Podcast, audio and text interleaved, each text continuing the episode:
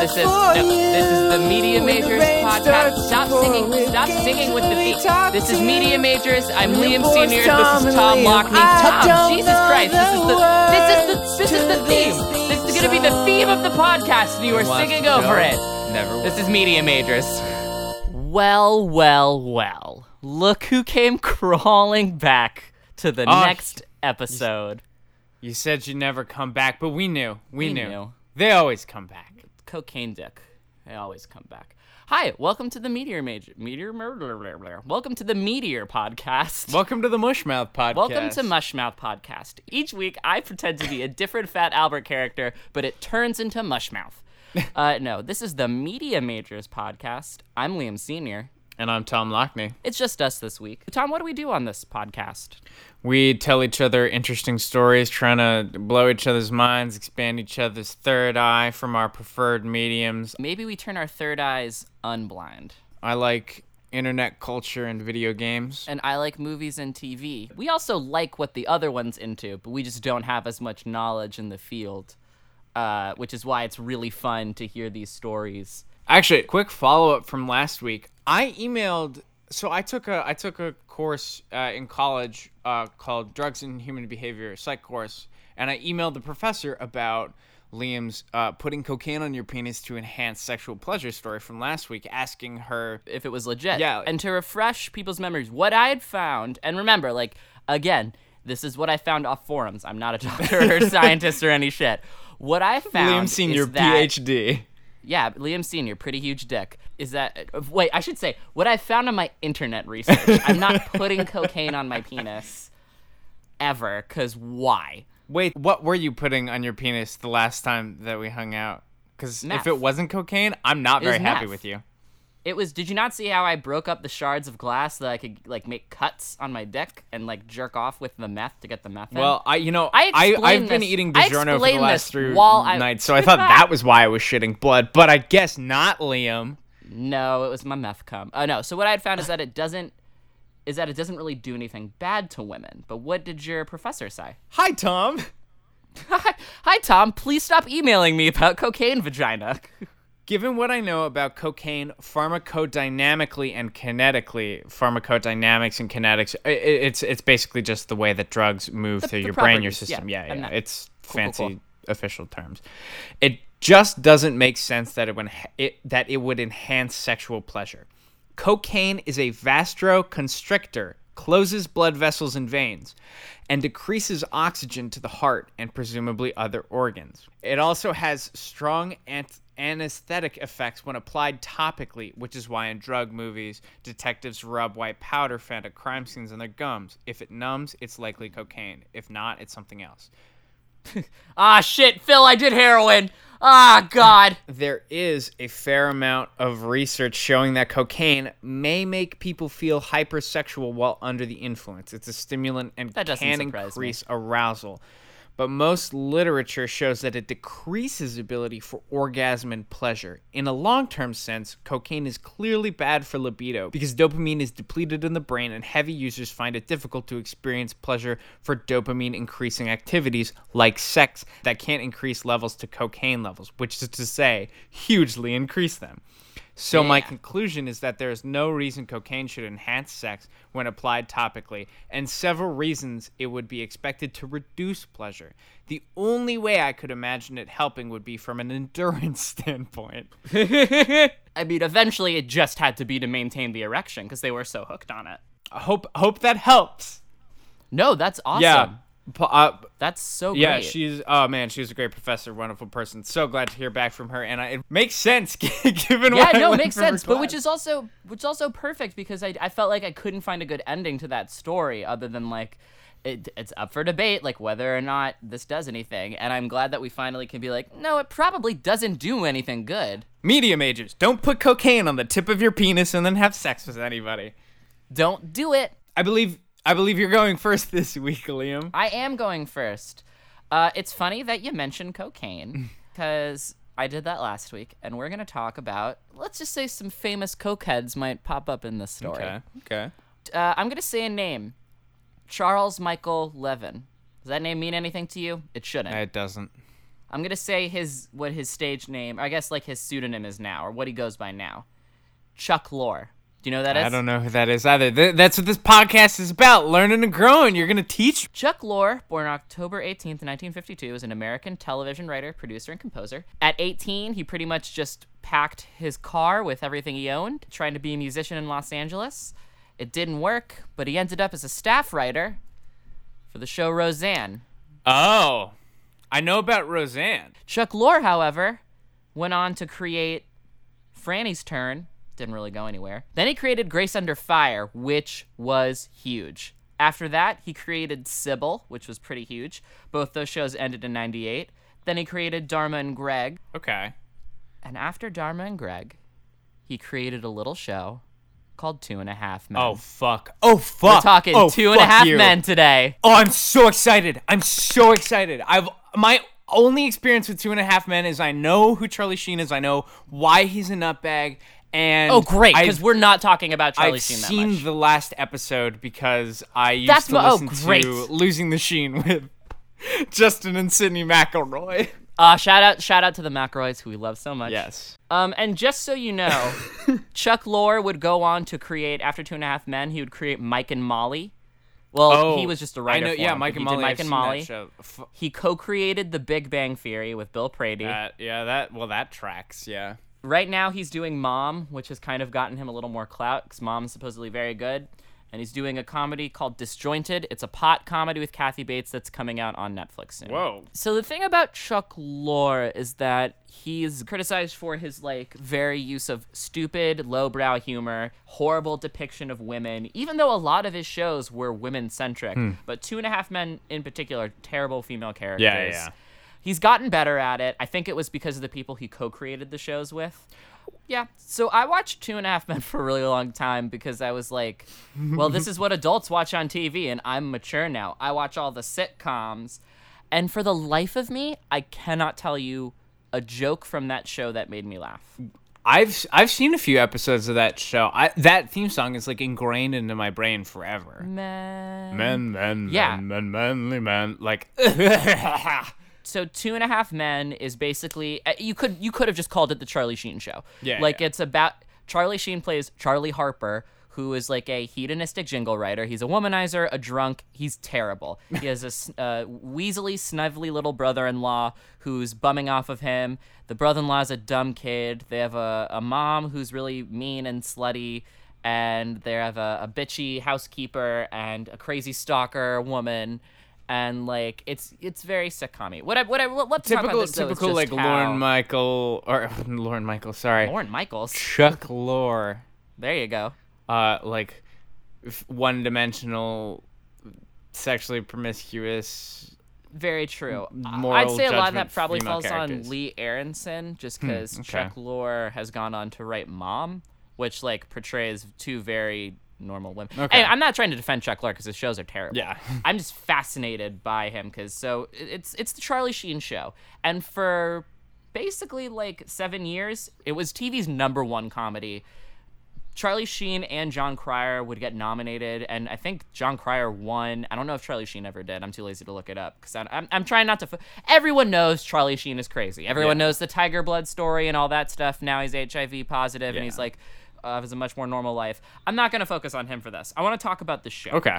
So garbage on garbage. Yeah. Characters had almost little to none consistency. Uh, i- i- they were so mean and hateful and spiteful and ugly to each other. You know how TV theory works is like there's a conflict, it gets heightened, it gets resolved. That's like your three acts. It's pretty simple. And in Two and a Half Men, it would basically be like Charlie Sheen wants to fuck, but he can't fuck, but then he fucks Conflict. conflict, but highest rated comedy until Big Bang Theory came along. That baffles me to this to this day. CBS, man, it's there's something about it. They just knew how. Like the only reason How I Met Your Mother, which is a show that I genuinely love, even though it's very flawed towards the end. Uh, How I Met Your Mother only survived because it would come on after Two and a Half Men. Josh, what's his fuck, went to my college. Radnor, Ken went to Josh. Radnor. Funny story about Josh Radnor. So he went to my college and he made that shitty movie, Liberal, Liberal Arts, Arts. which was based off of his experience at Kenyon College. And he came back and he did this whole like early premiere thing my freshman year. And he was like, Look at my movie. And we all went down to the athletic facility and we watched it. And everybody left being like, That was shit wall It's to terrible, wall. terrible terrible movie. And then he went and crashed a Kenyon party. And there is an inc- there is a phenomenal, a phenomenal picture of Josh Radnor sitting on a couch alone in somebody's apartment as all these drunk 20 year olds are around him. And he looks fucking miserable as he's Love it. sipping a Pabst Blue Ribbon. And Josh Radnor, get on this Schadenfreude is podcast. palpable. It's so I want to talk to you about your two lines in Not Another Teen Movie. Yeah, liberal arts is terrible. My freshman year, Jerry O'Connell spoke to our class, and everyone gave him a standing ovation when they mentioned he was in Kangaroo Jack. Because we're ironic. oh, yeah. He, they listed all of his good movies and then went, and Kangaroo Jack. And there was like a 30 second applause break. That's fucking awesome. I don't know if you know this, but a lot of crazy shit went down behind the scenes. I'm sh- uh, uh, a TV show that's garbage that people know it's garbage, and one of the guys is a psycho cokehead. I'm shocked. We're gonna we'll start with Sheen leaving the show. Following a February 2010 announcement that Sheen was entering rehab, filming of the show was put on hiatus, but it resumed the following month. On April 1st, 2010, People reported that after seven seasons, Sheen announced he was considering leaving the show. According to one source, Sheen quit the show after filming the final episode of season 7 and purportedly due to his rejection of CBS's offer of. Guess how much money CBS offered Charlie Sheen to stay? Fifth, uh, no, not 50 million, 20 million. 1 million Oh. per episode. Whoa! There's there are very few things One not do for that kind of money. million per episode. That's fucking nuts. Now, okay, so we're in the world of call, uh, what's called peak TV, where TV's really good right now. Yeah. And there's a lot of TV more on cable than on network. So, what's the difference? I bet some of you are asking. So, cable, you're going to have smaller budgets, you're going to have smaller crews, you're going to have smaller everything, and you're going to have smaller seasons 10 to 13 episodes. Netflix does this too. Sometimes they'll even do eight. Stranger Things. Network, on the other hand, make anywhere between 18 to 25 episodes a season, um, especially a network multicam when you are literally working two days a week. You film an episode in a day. How many hours are you spending a day? So little. Fuck. I you. mean, it's literally filming the episode. They'll just go through the episode. you have to tell if you if you can't tell me his reasoning, I'm burning. I'm burning Why, my he, house. why he wanted to leave the show? Yeah, if you can't Because he tell me the fucking reason, I'm- hated Chuck Lorre. Oh, okay. Fucking hated Chuck Lorre. Why did he hate Chuck Lorre? Because Chuck Lorre is like a terrible monster to work with, apparently. Oh. a megalomaniac psychopath who hides it all in this veneer of like, I'm just a writer, man. Sheen eventually stated he would be back for two more seasons, but on May 18th, 2010, uh, Sheen's published con- con- and confirmed he signed a tr- contract for two years for, are you ready for this? 1.78 million per episode. So he just held him out for more money and did another season. What the? F- Yeah, dude. I hate celebrities. Oh yeah. well, you know what? I actually don't hate Charlie Sheen for this because like Was Lauren? uh, I keep Chuck Lorre. Lorne Michaels.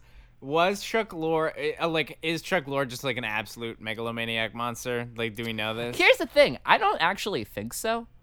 I think he's just a normal guy. Like he's probably just kind of fratty. oh, That's okay. what I get. But if you look at all his shows, they're all really different, and the ones he created by himself are much more um, good. kinder. No, they're not necessarily better, Oh. but they're kinder. The ones he writes Less with other hateful. people. Two and a Half Men, Big Bang Theory, there's a darkness to them. Big Bang Theory is one of the darkest shows in that it basically parades a man with autism around like a circus animal. There's there's that one ad for the Big Bang Theory that gives me the fucking creeps where it's all the dudes like huddled around that woman like like borderline groping her and she looks fucking petrified. Yeah. And that is the co- tone of that show.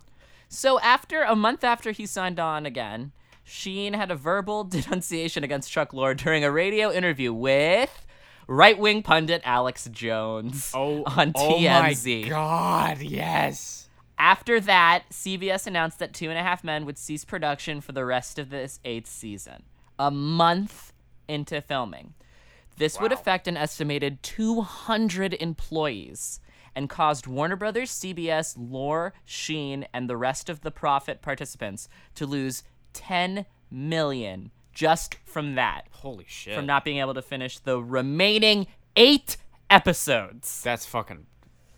Money. So afterwards, Sheen was interviewed on ABC, NBC, and CNN, and he continued to just criticize Lorre and CBS. What was really happening was, unfortunately, Charlie Sheen was like succumbing to a terrible drug addiction. Yeah, yeah. This would spark this would spark his like weird tour and the Tiger Blood. I mean, I remember this. Everybody was like, "Ha ha ha!" Hashtag winning, and and I was like, "Yo, this man is like, like clearly in need of help." Jon Cryer didn't say anything because like how could you? You know, Yeah, your your co uh, there apparently he like really liked Charlie Sheen. They had known each other because they were both kid actors in the '80s and worked in John Hughes movies. I assume that Chuck I mean, Lorre I mean, is the probably the not the, the, best the with, but- litany of information about how hard it is to be a child star. I'm sure they had a ton. They were common. teen stars and they were John Hughes teen stars, so I think they were really lucky where they kind of were able to like, you know, we're actors. This is a craft, like just because we're teens. Whereas Yeah. people like Corey Feldman and Corey Haim, we'll do we'll do a Corey story. Oh my Holy God. shit, we're gonna do Oh a my Corey story. God, thank you. It's gonna be really depressing, but we'll do a Corey story. Yeah, that the Corey was in the news recently. Yeah, that was a yeah. bummer. That's the thing about the Corey story is that Corey Feldman keeps writing my endings. so Sheen called Jon Cryer publicly a turncoat, a traitor, and a troll. Jesus. and then he later issued a half apology. Sheen sued Lauren Warner Bros. for a 100 million, saying they had filed the lawsuit on behalf of himself and the two and a half men cast and crew. However, only Sheen was named as a plaintiff in court documents. Hmm. Uh, So in April, Sheen was like, maybe we can work something out. He publicly said this. In that same month, Chuck Lorre figured out a way to redo the show, and on May 13th, Ashton Kutcher has was casted as joint to replace Charlie Sheen. I'm gonna ask you a question about the television show since you watched it. I watched the episode where Ashton Kutcher joins. Yes. Did they play the same no, character? They do not. He plays a completely different character. So do they say that he died or Yes. something? Oh wow! Yes, they do. Whoa! Tom? what Tom? the fuck? Tom, we're gonna get to it Okay, good, good, good, good. because we have to talk about Kevin, uh, yeah, he's gonna shoot up his school and, and murder his sister with a, spoilers. with a crossbow. So what happens is Kutcher they they need someone to like buy the house. John Stamos comes in, basically playing Uncle Jesse. Dharma Okay. and Greg come in. I roll my eyes because it sucks. Ashton Kutcher takes over. Uh, people had noted that the series had now felt less evil with Charlie Sheen off the show. oh god, that's a pretty that's a pretty scathing character indictment, isn't it? So the whole story is Al, uh, Jon Cryer, his name is Alan in the show, is mooching off of his brother and living in his house. Well, now the brother's gone. Yeah. So this uh, Ashton Kutcher plays a tech billionaire who gets divorced, buys the house, tries to kill himself. Alan saves him, and he feels so miserable he decides to let Alan and his son live there anyway. Jesus Christ, there's like nothing entertaining about this show. it's so weird. That sounds so fucking miserable. Oh, dude. So, I don't know if you know this. Angus T. Jones, who played Jake, he also left the show. I okay, I do know about this. In November 2012 interview with a Christian website, Angus T. Jones said he had recently converted to Christianity and joined a Seventh day Adventist church. He attacked the show as filth that contradicts his moral values mm. and said that he was sick of being a part of it. He also begged fans to stop watching the show. Producers explained that Joan was not expected back on the set until 2013, as his character was not scheduled to appear in the final two episodes before winter hmm. hiatus. In the show, he like marries Miley Cyrus, who's playing a character, and then joins the army. it doesn't make any sense whatsoever. I mean, didn't didn't fucking Urkel Urkel went to space, right? We're gonna talk about Urkel in a future episode. Okay, good. In response to the controversy, Charlie Sheen issued a public statement claiming that Jones' outburst isn't an isolated incident, but rather a symptom of the toxic environment surrounding the show, and blamed Chuck Lorre for the entire ordeal. Fuck Chuck, huh? Yeah, fuck Chuck. The following day, Jones issued a public apology for his remarks and explained that he cannot address everything that has been said or right every misstatement or um, misunderstanding. Jones left the series at the end of 2012-2013 and did not appear in season 11, despite reports that he would. So after him, they replaced him with Amber Tamblyn, who played Jenny, a long-lost illegitimate daughter of Charlie Harper, who was uh, a, a lesbian. And then later, I never watched this. Uh, later by Edan Alexander, who plays Louis, uh, Ashton Kutcher's adopted son. Wh- What? I don't I don't know. On March 18, 2014, Angus T. Jones officially announced his departure from the show, stating he had been a paid hypocrite. Nevertheless, he appeared in a cameo in the series finale Of course he's dead. No. Of course he's dead. Let's talk about Of course. what might be the craziest sitcom finale in the history of sitcom finales. Yeah, it's fucking nuts. Who uh, who's in this show? Who's who guest stars? Angus T. Jones as the son returns. Melanie Lynskey as the stalker re- returns. Two different former um, Charlie Sheen conquests return. Probably more. I just don't remember. No, sorry, three. Oh my god. Sorry, four. Oh my god. Uh, Judy Greer, who played Ashton Kutcher's ex-wife, returns. John Stamos and Christian Slater play themselves. Oh, for Christ's sake. And then finally, you ready for this? Charlie Sheen. Arnold Schwarzenegger what? played the sheriff. Who doesn't appear in this? Charlie, Charlie Sheen. Sheen. So I'm just gonna read the entire plot from Wikipedia. It's amazing. So, Alan, Jon Cryer, receives a letter that Charlie has 2.5 million unclaimed in royalties. He's a jingle writer. He needs Charlie's death certificate to claim the money, but cannot find one, and realizes the only proof is Ro- uh, Rose, the stalker's word. Then they realize, uh oh, Charlie might be alive. It was the, and then the money was claimed by an unknown party. And then all of a sudden, Alan and his mom are receiving threatening messages. Several women from uh, Charlie's past are shown receiving checks and personal and personalized apology letters. Meanwhile, Rose is shown holding a captive in her basement. After the unknown captive escapes, Rose returns to the beach house to inform Alan and Walden that Charlie is alive and to explain the entire story. Ready for No, this? No, clearly. I. While in Paris, Rose caught Charlie in bed with a hooker, a mime, and a goat. When Charlie caught up with her at the train station, she tried to avenge his infidelity by uh. pushing him to the path of an oncoming train, but the goat ended up taking the fall instead. Motherfucker brought the goat with him. I. Jesus fucking Christ. I'm just sitting here blown face right now, my dude. I am. Rose returns to the United States, taking with her a bound and gagged Charlie, and she's keeping him captive in her basement. So that mm. means for the time that Charlie Sheen is not in Two and a Half Men, he's captive in their neighbor's torture, basement. Right? Like, what's she doing? Which is him? also weird, because guess what happens in the middle of Two and a Half Men? Kathy Bates appears on the show as Charlie Sheen's ghost that's taken over Kathy Bates' body. What? You're no, you're lying to me. I am Shut not the lying fuck to you. up and stop lying to me, Liam. I'm not lying to you. So after they heard that Charlie Sheen has been captive in Rose's basement, Walden receives Ashton Kutcher receives a threatening message, and they go to the police where they talk to Arnold Schwarzenegger. They return to the house and find life-size cardboard cutouts of themselves wearing nooses. How is this? This is so. That's so dark. It wouldn't be hard. That sounds like the worst shit you could ever dream up. This is. So sorry, season nine, not season eleven, is when Kathy Bates played Charlie's ghost. Uh, she won an Emmy for it. What? I'm fucking reeling right now, dog. I'm. I got nothing. She proves she's Charlie by answering questions. Charlie goes on to explain that he is in hell and as part of his punishment must live eternity as a large old lady, albeit an old lady with a pair of testicles, because it's a fucking Chuck Lorre Oh show. my god. Oh, I'm sorry. Are you ready No. for this? So, uh, da, da, da. Charlie explains he came back to give advice to turn his life around and become self-dependent for once. Alan agrees, checks himself out of the hospital. He goes, he moves his own apartment, and then he's visited by Charlie's ghost, who reveals his intent was not to help Alan, just to mess with him and get him out of his beach house. So Alan fakes his heart attack so he can move back in. He does move back in. He passes the hospital with cream bill of health, and then Charlie tries to mess with Jake. Jake's too stupid, but Charlie goes back to hell with two sexy women. So uh-huh. apparently none of that was fucking true though, because in the finale he's alive. I'm just in a. I'm just. Are you ready to, for this to be fucking crazy? How is this not been crazy so far? You Are you tell me. fucking ready? Tell me how this has not been crazy.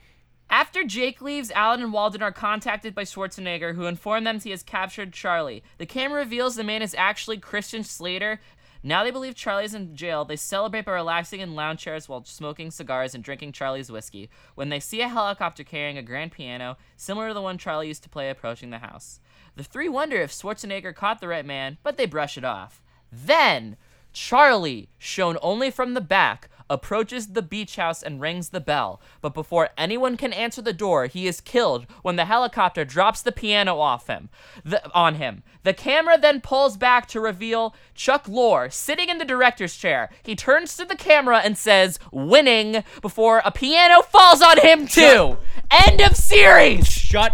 Shut up. Sh- I'm. I. I'm. I'm out. I'm done. I'm walking away. Yeah, motherfuckers. Dude, this came out in fucking 2015 and they made a winning joke. You thought it was fucking A winning joke. They made a fucking winning joke. That was like 5 years before. I haven't told you what uh, what else What? happens in this hey, episode. shut the hey, shut, shut, shut the fuck up. What the fuck could you possibly have not? Hey, what, what, Do you what, know what mugging what, is? what could Do you, you know what possibly not mugging have told to me? the camera means? no, but you're gonna Did you teach ever watch me. The Office? You know when Jim would look at the camera and go, "Oh boy, that's mugging." Um, guess how many times the cast mugs at the camera, making meta jokes about how the series can't hold water, how it doesn't make any sense, how the writing is bad. Eight times. But like, whenever they'd be like, "Man." Your stories don't make sense. Or like, let me guess. Let me see. Get this straight. You live with him, but in your old brother's house, who's dead. Well, that's weird. And then they'd all look at the camera. eight, Eight times. Times. You be fucking careful, or I'm gonna throw my microphone on the goddamn ground again, Uh, Liam. Senior. So I'm gonna end it with a couple of fun facts. Uh, so Chuck Lorre used to do these. Are they fun? One Are of them they is. One of them is. Oh, they'd better be fun. So do you know? What so Chuck Lorre used to do these things called vanity cards, which at the end of the episode, his little production company would just be like a little thing that he would write, and he stopped doing He it. does them still on The Big Bang Theory. I know this because my mom writes them down as inspirational quotes. That's sad. It. Very yes. Chuck Lorre's signature vanity card showed at the end of this episode, the season finale, was as follows. I know a lot of you might be disappointed you didn't get to see Charlie Sheen in tonight's finale. For the record, he was offered a role. Our idea was to have him walk up to the front door in the last scene, ring the doorbell, then turn, look directly into the camera, and go on a maniacal rant about the dangers of drug abuse. He would then explain that these dangers only applied to average people, that he was far from average, that he was a ninja warrior from Mars, he was invincible. And then we would drop a piano on him. We thought it was funny. He didn't. He wanted us to write a heartfelt, warming scene that would set up his return to primetime TV, time, primetime TV in a new sitcom called The Harper, starring him and Jon Cryer. We thought that was funny too. That's fucking savage. Former star Charlie Sheen did not enjoy the episode and launched yet another attack on Lorre, going so far as to threaten him, saying, "That's just him. I don't care anymore. I don't care if he lives or dies. Doesn't matter. Doesn't matter. Seriously, it doesn't even matter. Go to that. Go to go that low and be that immature and that completely unevolved and that stupid in my face. Really, you must feel safe, motherfucker. You must feel safe where you live. Damn. Holy shit. I'm gonna be honest. I'm kind of on Charlie Sheen's side. Yeah. I mean, that's to do the whole like drop a fucking piano and then taunt him. Taunt not just him, but that whole psychotic breakdown he had. This person was clearly having like a mental breakdown because of the pressures of fame and drug addiction and abuse and and was like not in a place and and and the media's response to that was hey look how fucking funny this is look how fucking funny it is that this guy is like doped up all the fucking time and can't think straight and says nonsensical shit like the tiger blood thing isn't that fucking funny chuck lorre is making a fucking joke of it too It's fucking a disaster, and it's fucking tough to sit through, and I sat through, and it is. Ugh. It's cruel it's cruel and mean from the sound Yeah, of it that's my story. Two and a half men. and and now it's time to learn about one of our sponsors Sponsor time. sponsor time. We are taking whatever we can get wherever we can. And this week our sponsor is is Your Undies. Your undies. Do you own underwear? Liam, do you own underwear? Oh, I do, but they are ratty. I mean, it's if it was white once, it's brown now, and if it was brown once, it's still brown. Well, good, cuz they're not going to be yours for long, motherfucker. What? Are you We come stealing in- all my underwear? This is this is all from their their press release. I'm just Oh, I know. I'm straight from the reading my. I'm mouth. reading my part. We'll come to your home in the dead of night like a thief, and we'll take your undies, and you'll never even know. And then you won't have, and you'll have nothing, nothing but jeans. We'll take all your sweatpants, all your, all your soft pajama pants. All you'll have is denim. That's all the support you'll get, just denim. Listen, we all have underwear that we are like, what am I still doing with you? This is a service that will come into the middle in your house in the middle of the night without your knowledge and steal all of your clothing, replacing it with denim variations of what they once were. They'll just take it off your hands. Denim You- is the most comfortable fabric in Canada. Hey, listen, we've all, we've all done it. one night we've had a bit too much to drink. Maybe just Listen, I had a couple cocktails, and you know what I did? I murdered my wife only in my underwear. Well, this pair's ruined and filled with evidence. What am I gonna do?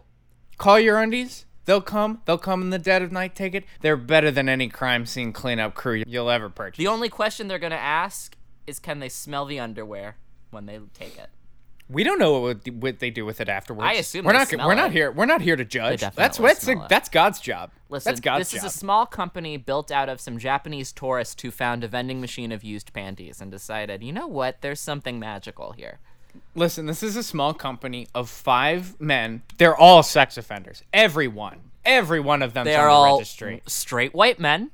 Licensed heterosexuals. And they're here to come pick up your undies. Remember to use the coupon code Media Majors, and they'll inject you with a free um, morphine thing. That way, you don't get disturbed in the middle of the night. Remember to only use- with the with the code though. it was only with that code. Tom, tell me the story. I would love to, Liam. Liam, I'm going to tell you about a man named Gunpei Yokoi. Okay. If, if you say so. September 10th, 1941. Kyoto, Japan. Gunpei Yokoi is born. He graduates from uh, Doshisha University with a degree in electronics. By the way, get ready for me to fuck up a lot of these. He initially joined a little little startup called Nintendo Never heard of him. in 1965. So there are conflicting reports on his initial job. Some say electrician, others say assembly line worker, janitor, but regardless, he held some responsibility concerning the assembly of Hanafuda cards. Because Nintendo, fun fact, initially began uh, as a card game company in 1889. Holy shit. Yeah, I bet you didn't know that. And then in 1966, again, uh, th- there's sort of conflicting conflicting reports, but the folk legend is that Nintendo founder and president Fusajiro Yamauchi was at one of his Hanafuda factories, the very same factory Where fact, Mario lost his virginity. where To Gunpei. Bowser? What? Listen, we've all thought about it. where Gunpei Yokoi was working. And while he was there, he noticed this sort of extending arm toy. Yeah, he had made this arm as sort of like a hobby project and just happened to have it at work that day. And Yamauchi was like, yo, that's the shit. And Yamauchi had Yokoi develop the concept into a full retail product for the Christmas season. It ended up being one of Nintendo's first gangbusters toy products. Sold 1.2 million units for, I believe, six bucks a pop was the figure. 1.2 million units, six bucks a pop. Um, correct my math, but isn't that like three one up mushrooms? Yokoi ended up promoted. He was reassigned as an engineer, games division, which would go on to make other successful toys. This is not No, no, video this is games. like this card is games just like shit. toys. Like the Ultra Machine, the Ultra Scope, and the Love Tester. The Love Tester was a device where you would hold it in between you and like a crush's hand, and then you would uh join your free hands together. So it was, and it was, and the Love Tester was like apparently massive. Because I've got a massive love tester for you. Did you get Yo, that joke? all Did the you get kids that gotta joke? get wet. Did you get the joke I made? It was. It's like my penis. Tell us more about your penis, Liam. Uh, it's kind of curved to the right a little bit because the left side's a little longer, and I've been told by a girl it's long but skinny. Just like you. Exactly. I am. Yep. I am what I eat, and I eat my dick. He would eventually go on to co-create light gun games, like the technology for it. And he wasn't just an inventor; he was also a mentor. Little rhyme I made for I prepped that. Little rhyme I made for Can I you give you some notes? Yes, It was bad. It was real bad. Can I give you some notes? Kill yourself. That's not a note. But I'll take it into consideration. so the light gun co-creator would also eventually, uh, that he worked with, would also eventually be instrumental in the creation of the NES and the SNES. And he would eventually mentor another mystery figure, which I will reveal at a later point. Who's that history figure?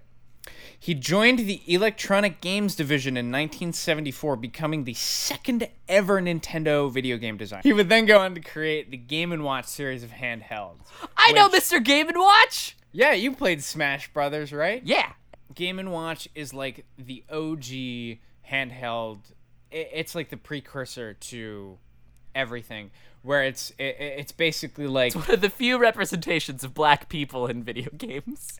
yeah where where there would be like four Cause he's cause he's black, like literally black. literally black yes where there would be four uh like possible th- there would be four things that would light up I- I- it's extremely rudimentary But it paved. The but it was incredibly way. popular. So the old gaming folk legend is that he saw a businessman playing with the buttons on a small c- a calculator on a commuter train, and he saw that and was like, "What if I just like made that a video game?" Also, you know that that commuter was just typing boobs over and over Yeah, again. Yeah, dude.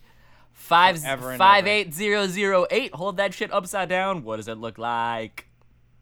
Boob. boobs. And this would uh, the Game and Watch would end up being the precursor to the Nintendo Game Boy. The Game Boy was his design as well. He came up with this mother, this dude, this dude. Hey, this dude, this dude was like up on his shit. He's he's like known for being an inventor. He came up with cartridges. Oh, what? What? What? Yeah, yeah, what? son. Where- Shut the fuck up. a cartridge is like the memory is on that. Yeah. So so if you if you get like a used copy of like Scooby Doo for the Game Boy Color, like somebody's old save game might be on that. We're in a Game Boy Ranch. Ruh Reggie, I'm a racial stereotype. What? Oh yeah, Scooby Doo is like is like definitely supposed to be a racial stereotype. No, he is. He's a dog, you idiot. He's supposed to be a Oh. dog that can talk and solves mysteries with his best friend Shaggy. The pothead, yeah. Guy, yeah, Um, Shaggy. Of course, Shaggy's a pothead. It was a cartoon in the '60s. The creators were potheads. Yeah. Daphne was also blowing Fred all the time. And Velma didn't shave her pussy. Like, I'm not gonna shame these people for who they were. How dense and thick and prickly was Velma's bush, though? Can we be real for a second? Yo, Can we be real for a I second? had I had the biggest crush on Velma when I was a kid. Yeah, because you want to get lost in that red bush. Why is it red? You don't know. You're gonna find out. uh Fun fact: in So- the Scooby Doo porn, so the Velma has a bush cartridges- and Shaggy comes all over it. difference Scooby is not in the porno. Continue. the difference not in the fan art I've seen. The difference between cartridges and discs is that cartridges have the data on them eh, or the memory and the data on them. So your save file is on the cartridge whereas like like you, the save file for your game is like on your PlayStation 3. The disc just has the data that lets you play. Of it. course. So he came up with cartridges. He also came up with the monochrome screen on the Game Boy. Whoa. Well, essentially, he prioritized just having the two, like, like, because because if you look at most Game Boy screens, it's like three colors. It's it's like Ba- black, clear, Mm. and then like kind of hazy. yeah, yeah, exactly. Because because that uh, in doing so, you pri you prioritize cheap retail price and battery life over color. Oh, make the game better than it looks. Exactly. It's way cheaper to make, and so it's way way cheaper to sell. So more people will buy it, and We really also the file battery life. Podcast under financial help, just because I've learned so much business stuff. Yeah, and this ended up giving Nintendo the competing edge over other handhelds, and wh- which was why the Game Boy was this runaway success. Like this dude, this dude did so much for Nintendo as a company. He also came up with the NES button layout. He had cartridges and NES button layout on his fucking deck of cards. Yeah. Oh, it gets even better. In 1981, Yamauchi has uh, Gunpei Yokoi supervised the creation of a little game you might know it called Donkey Kong, an arcade game held helmed by Shigeru Miyamoto. Miyamoto! I know Yep. Shigeru Miyamoto. He's still fucking doing shit. Yokoi teaches Miyamoto everything he knows about game design. And would Senpai! would continue to work with Miyamoto on Mario Bros. Not like the OG Mario game, but No, the the pipe game, the the pipe, Yeah, the card game, the pipe game. multiplayer, A lot yeah. of people don't know that the uh, it went Jumpman, Mario Brothers, then Super Mario. Like that was the incarnation Yes. of the character. And also, The multiplayer aspect was also, it will not surprise you to learn, Yokoi's idea.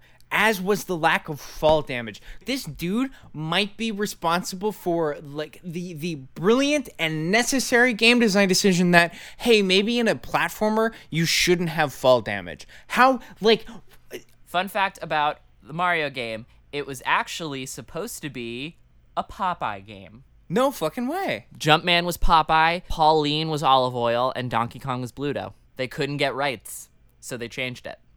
Oh shit. Can you imagine what history for video games would look like if it was a Popeye game? So then after after working with Miyamoto on shit like this, he would then go on to be the producer of several other classic Nintendo titles such as Kid Icarus and Metroid. I know the whole Kid Icarus theme, man. Metroid is often considered his greatest accomplishment and also his baby, and I would completely agree with that. I I, I think that Metroid, specifically the later titles, are like Oh my god, how good was Metroid Prime 3? Corruption. He also created uh, the character R.O.B. as well as Super Mario Land and Super Mario Land 2 six golden coins. The introduction of Wario. and then he makes the Virtual Boy. Do you know what the Virtual Boy is? Yeah, I know what the fucking Virtual Boy is. The Virtual Boy is one of gaming's greatest hardware disasters. So, so basically, way, way, way back in the day, there's this piece of L- red LED eyepiece tech called Scanned Linear Array, and it catches Yokoi's attention because he's he's into alternative. Uh, he's he's into alternative technology, and for good reason. And alternative well. music. He loves, loves, alt Neutral. Milk Hotel. Daughtry is his And favorite Daughtry. band. He's weirdly eclectic. Like, you're like, oh, I, uh, oh, oh, oh, that doesn't make any sense. His two favorite bands, Pavement and Creed. What? Who are you?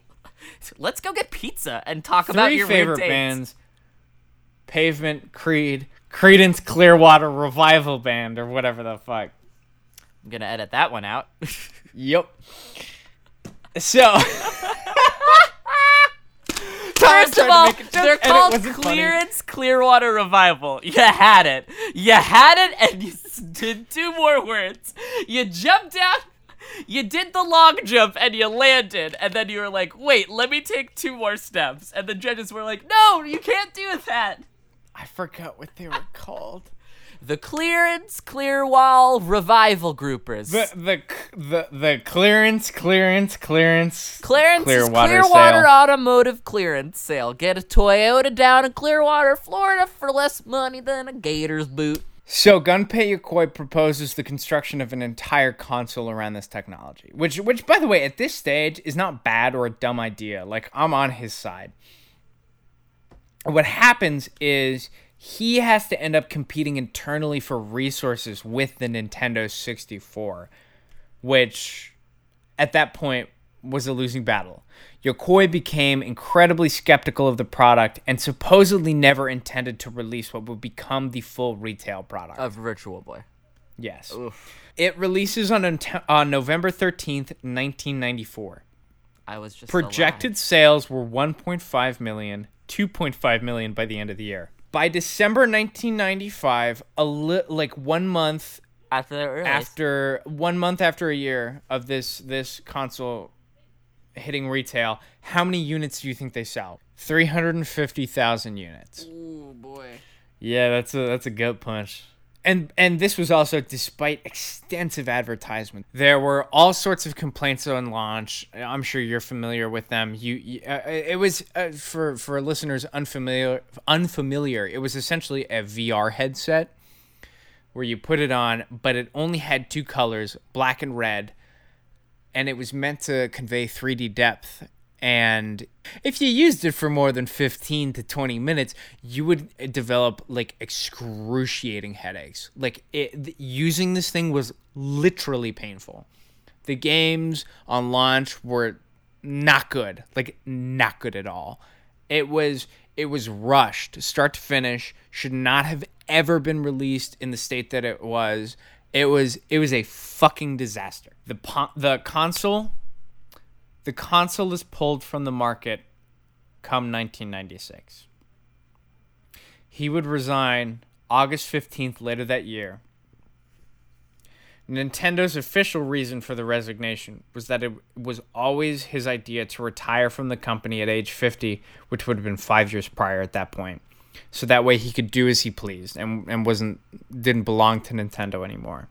In their in their official PR statement, Nintendo explicitly stated that the fault lay with the decision to sell the Virtual Boy in the first place and not Yokoi. Still, it was no secret that his reputation had taken a blow internally and externally. A lot of it was sort of kind of like vaguely racist conje- conjecture because it was like, whoa, this is a this is an Eastern company and they care about honor over there and like this was fucked up and like honor, honor, honor and mm. he leaves and he forms his own company called Koto working with Bandai, which eventually I believe would become Namco Bandai, to create the Wonder Swan, which was a new handheld. On October 4th, 1997, 215 miles away from East Tokyo, he's involved in a car accident with Etsuo Kiso of Nintendo. The two are fine. Oh, thank God. When they get out to inspect the damage, he is struck and killed by a passing car. He was 56 at the time. Ah. So he survived that and then literally took one step and just. It was a, by all accounts, totally mild fender bender, but apparently the freeways around that around those parts are real narrow, and somebody just wasn't being careful, and just fucking hit the guy going, however fast you go on a freeway. There have been several conspiracies upon his death as there tend to be. I mean, we had that whole Marilyn episode. Mm-hmm. One was that he faked his death and went back to work at Nintendo because he hated his new job. Doesn't make any fucking sense. Another one is that it was a Yakuza hit. Jesus, you think they think someone put the Yakuza on him? Well, Nintendo does have Yakuza connections. What? That's for another episode. Eh, all these all these conspiracies are founded on the idea that okay, the Wonder Swan was a rival handheld and Yokoi was this like brilliant inventor and they thought that yeah, everybody's like he had too many Nintendo secrets. They had to have him killed and so they did. And and that's a bunch of bullshit. This was just a really really smart man who changed the face of the video game industry Forever. Forever. Jesus. And He's died Jesus. tragically. We always end on a bummer on do. show. Uh, At least, hey, first episode without any Yeah. statutory rape or like, weird sex shit.